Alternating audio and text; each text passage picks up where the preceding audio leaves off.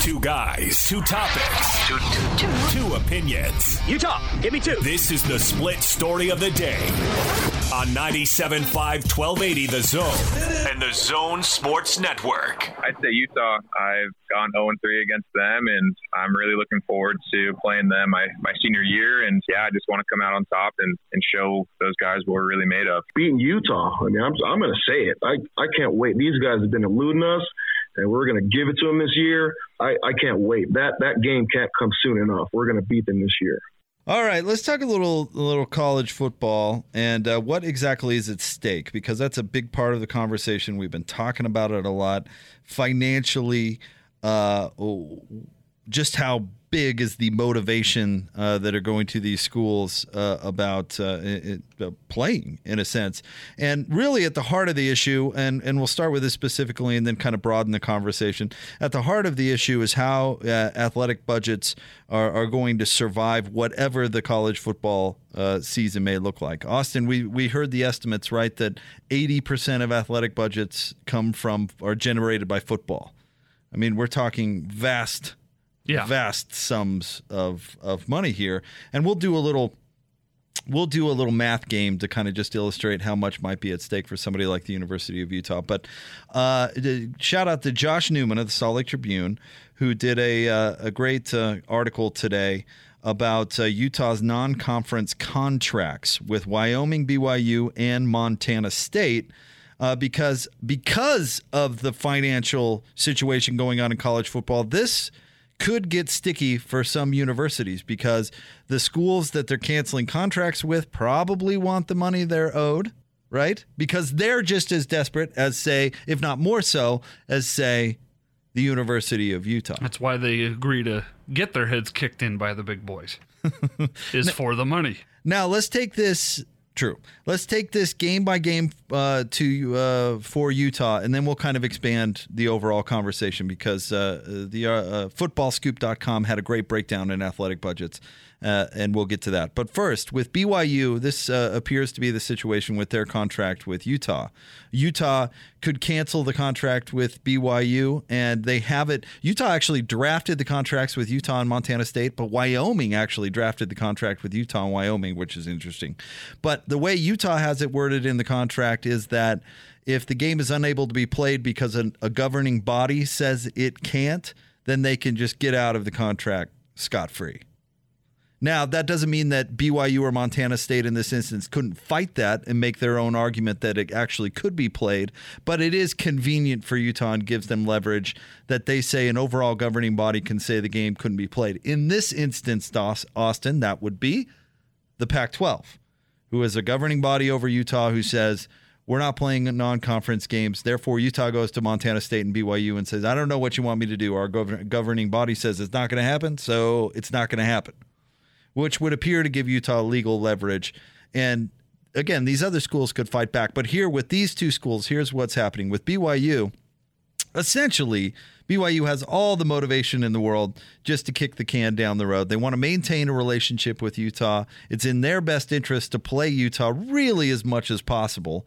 And we've seen them be flexible with Utah a la the Florida series right? Yes. So Tom Holmoe has every motivation in the world to say to Mark Harlan, like, no worries we're just gonna figure out a different time to to play the game. We'll we'll knock it on to the end of the contract, or maybe one of those years Utah's playing Florida, maybe they could sneak it in there. I would say that would be a long shot, but nonetheless, Mark Harlan, I'm sure, is saying, "Hey, just just stick with us. We'll make it right." Same with Montana State. Their athletic director was contacted by the Salt Lake Tribune, and he said, "All I can say is we've talked about rescheduling the game." So it would appear that Montana State, since they probably don't have a ton of legal leverage, is going to say, "We'll work with you in good faith, and we know that you'll you'll uh, you'll make this right." Which I would guess Utah, it's in their incentive to do as well. Wyoming, it's a little bit more complicated because it was a, a road game at Wyoming, and Wyoming wrote the contract, and the language uh, in the contract is a little bit different, giving Utah. I, I could get into it, but it gives Utah a little bit less leverage. Um, but uh, there was a, a, lawyer from I think it was Parsons Behle quoted in the show or in the article, and I think he lays out why this may be pretty painless for Utah to figure this out with Wyoming too. He says, uh, "My experience uh, with these types of provisions is that the relationship between the parties is much more important than what is or is not permissible under the language of the contract. If the University of Wyoming Athletics Department wants to maintain a good working relationship with the University of Utah Athletics Department, they may be more motivated to discuss rescheduling the game in the future than arguing about whether they are entitled to liquidated damages under the contract. Moreover, athletics departments must consider that they are likely to be on both sides of this argument. Most athletics departments will have to cancel or reschedule sporting events as the result of COVID 19. And I thought that last part was really interesting. They're going to be on both sides of this argument where. And that would be really interesting if you went to court on one where you're trying to salvage uh, uh, the payout for a game, and you went to court uh, with another university where you're trying not to pay out. Right. you know, that would be a pretty unique situation. Anyway, the attorney, I, I, I think, is correct. You, got to figure out some good faith stuff here to make it right and just be flexible with it. Cut the lawyers out in a sense and say, hey, we're we'll we'll make this right by you. And in Wyoming, for example, that's that's totally right. They have every interest to keep a good relationship with the University of Utah Athletics. If not in football, in many many other sports because they're in the same region, it's convenient to play.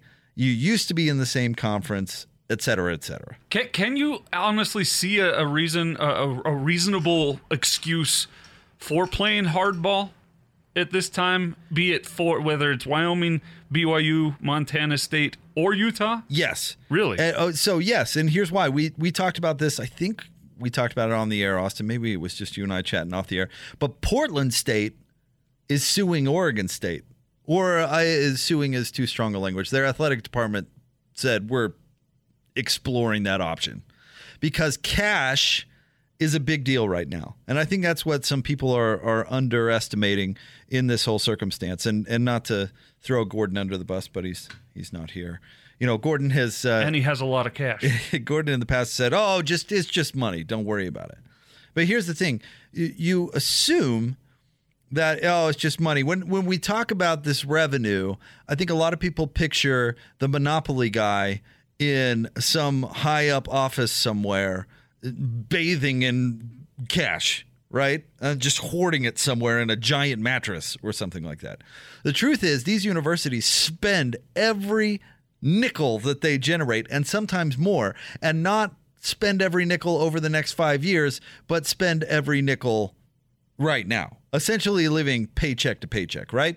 So during this COVID situation where NCAA money isn't coming in and, and football's at risk of not being played, some of these universities aren't going to have any cash to pay employees, to scholarships, equipment, facilities, etc., let alone servicing debt on other facilities that you may have, have built. Other universities that have were over their skis to begin with before this even happened. See UCLA and Cal in particular, if you want to, you know, some Pac-12 examples. So so now universities don't have any cash usually, and now no more cash is coming in. So if you're Portland State, and I'm just using them as an example, I don't know specifically, but if you're Portland State, you're saying we need the cash now because we've got to keep the lights on. I smell an advertising opportunity for JG Wentworth there. All right, or or Dollar Loan Center.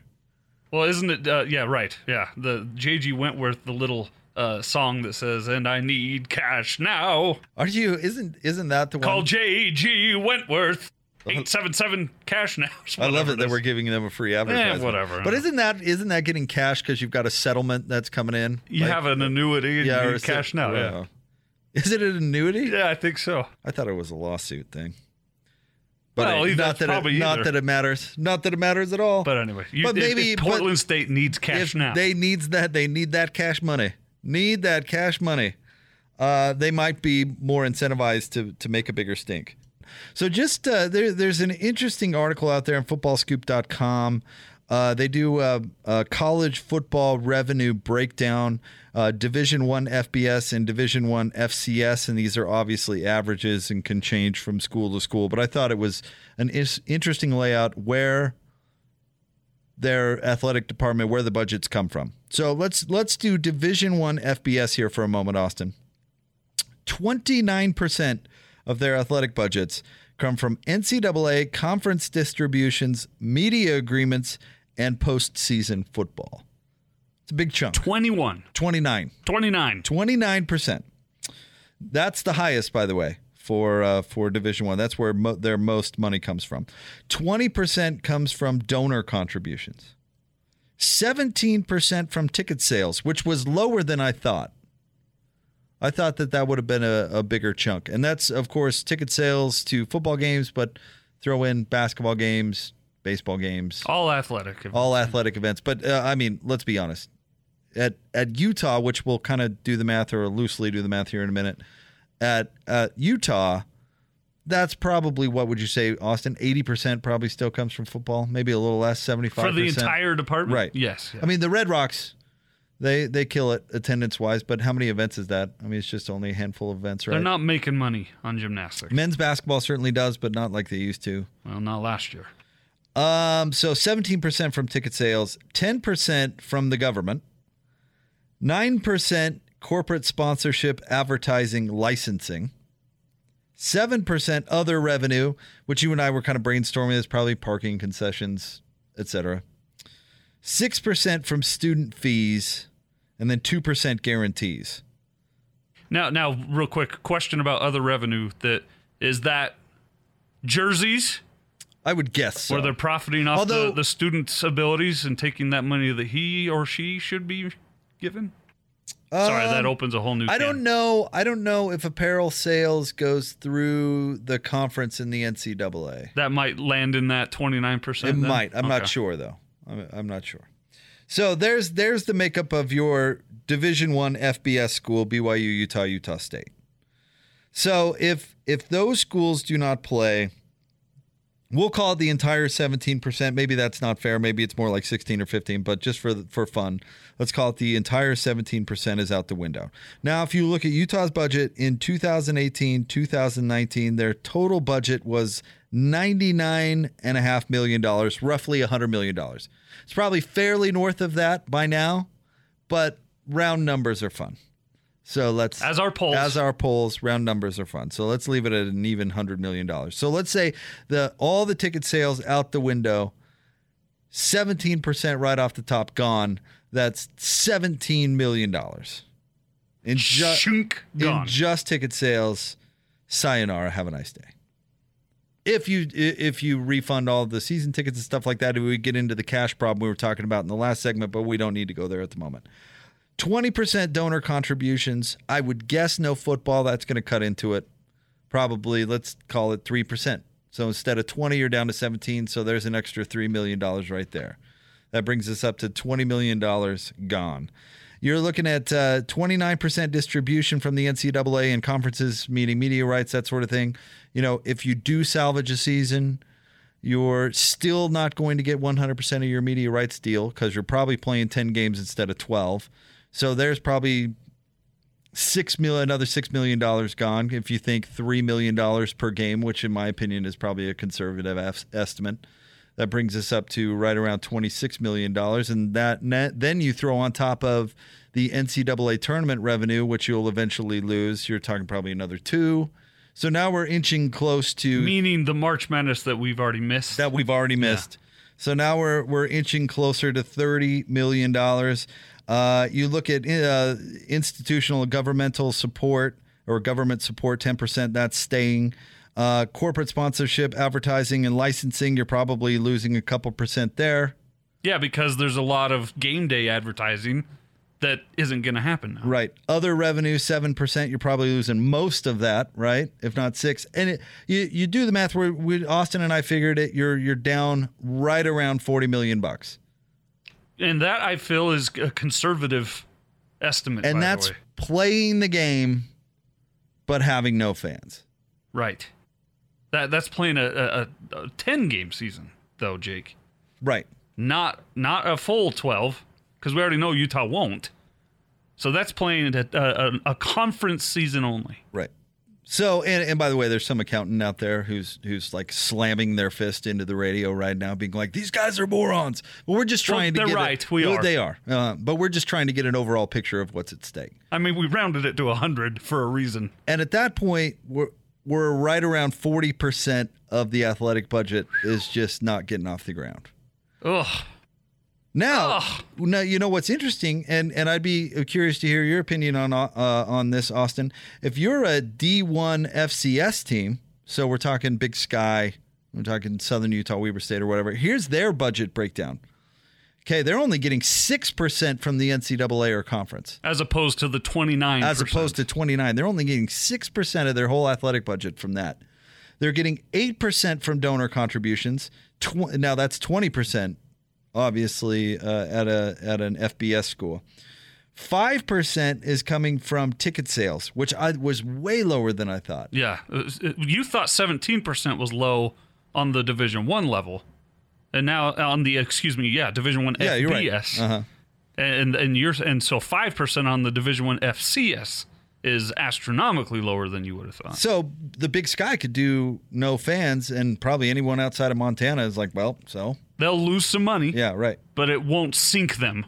Now, on average, your FCS athletic budget, 44% comes from the government. Wow. And you would think that that isn't going anywhere, I would guess, Huh. unless the, the state, I guess the state could tighten the belt when it comes to that. But 44% coming from the state, 3% from corporate, uh, corporate sponsorship, advertising, and licensing. 4% other revenue, 25% student fees, and 5% guarantees. So you would think student fees would also be a fairly regular because you just charge the students at the beginning of the semester, and then when they complain about uh, not going to any football games, you say, "Well, you weren't going anyway." Yeah, student fees being anything from tuition to cafeteria food, right? No, student fees. They it's your tuition. Say your tuition is a hundred bucks. They'll tack on an additional student fee, and they'll ta- call it an activity fee. I see. and it's what makes your tickets cheaper at football games and basketball games free. And Ah. It's like bumping the Rock's free. percentage rate at the. It's- yeah, okay. It's what it is. Is it? It's a scam to sell people tickets that don't want it. I see. Gotcha. I mean, what percentage? Okay, so what percentage of the student body you think are going to Utah basketball games? None. None percentage right now. Uh, maybe a thousand. Yeah, none So percentage. what? Twenty five thousand. You're talking like a thousand Utah fan or a thousand Utah students actually utilize the tickets, but all twenty five thousand students are paying for them. I see. That's what a student fee is. So they make their money whether you use the service you're paying for or not. Right. Again, it's It's kind of a scam. It's like how in Germany you have to buy a bus pass, even though you may never use the bus. How about how about this? Uh, here, this is a Gordon Monson example. If you're a member of a country club and they say you got to spend 500 bucks a month on food, you know, You better go eat the food. It food. doesn't matter if you eat the food or not. Yeah. You're spending 500 dollars a month on food. I didn't know Gordon belonged to a country club. I actually have no idea Oh, if Gordon okay. belongs to a country club or not. So with a student fee, that's going to be there. Because So that's not going anywhere. That's And- not going anywhere. And state funding, you wouldn't feel like is going anywhere either. So that's uh, don't do math on the air. Forty-four percent uh, plus twenty-five percent, Gordon or uh, 69%. Austin. That's sixty-nine percent of your budget, which is but you could raise the student fees percentage. maybe. Well, uh, certainly FBS schools could do that too if they wanted to. That would be a pretty um, jerk move. If you're going, okay, we can't have fans in the stands and we're going to make up the revenue by jacking our students more. I mean, trust me, I wouldn't put it past these universities doing that, I suppose. But I mean, that would be pretty, that would be pretty rough. Yeah, but not surprising. And this is where you and I differ. I see college and university as a big business money making racket, and you see it as an educational foot up in life tool. I- Maybe I'm So you, you've naive, been you've been duped. Probably. And I'm going, no, I could see them totally going from 6% student fees in non pandemic years, 40% from student fees in pandemic years. And here's why you might be right, and I'd actually be curious to the listener. Tweet tweet me if this is the case for for any of our local universities here. But I read an article uh, the other day that universities on average are still raising tuition for the fall, even though no way. even though their campuses are not going to be 100% open. I've never heard of such a thing. Which just seemed crazy to me because enrollment can't be terrific, right? I mean, parents out there have to be thinking, well, well, let's just wait a semester.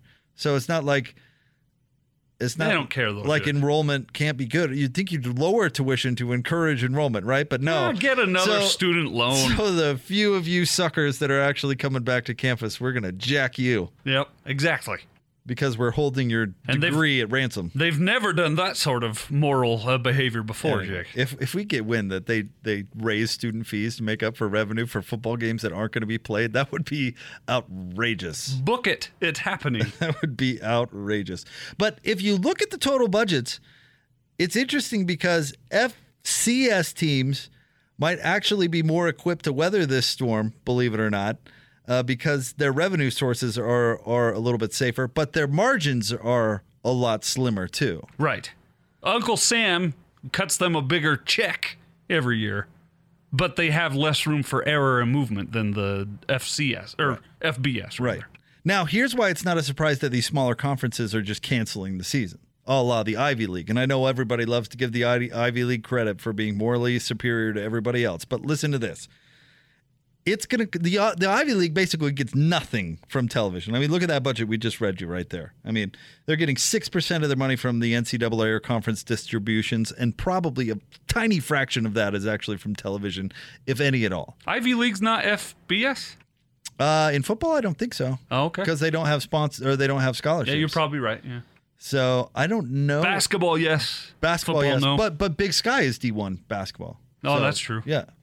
So FCS schools um, don't get any money from TV. So it would cost them a great deal to actually put on the event where they would have no revenue stream whatsoever coming in. So it would cost them more to play. If you're looking at FBS, they're making money from playing. So everybody wants to say, "Oh, the Ivy League is doing the right thing." Well, they're they're doing the financially right thing. Yeah, true. You mean they're not doing it for the safety of the children in America, Jake?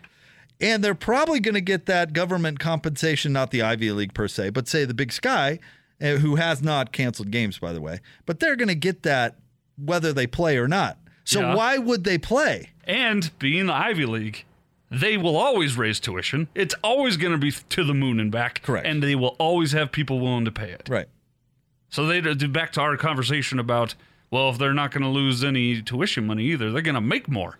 But if you're the SWAC, isn't that one of the conferences that canceled the season? the Sweaty SWAC? back The conference is that what that is?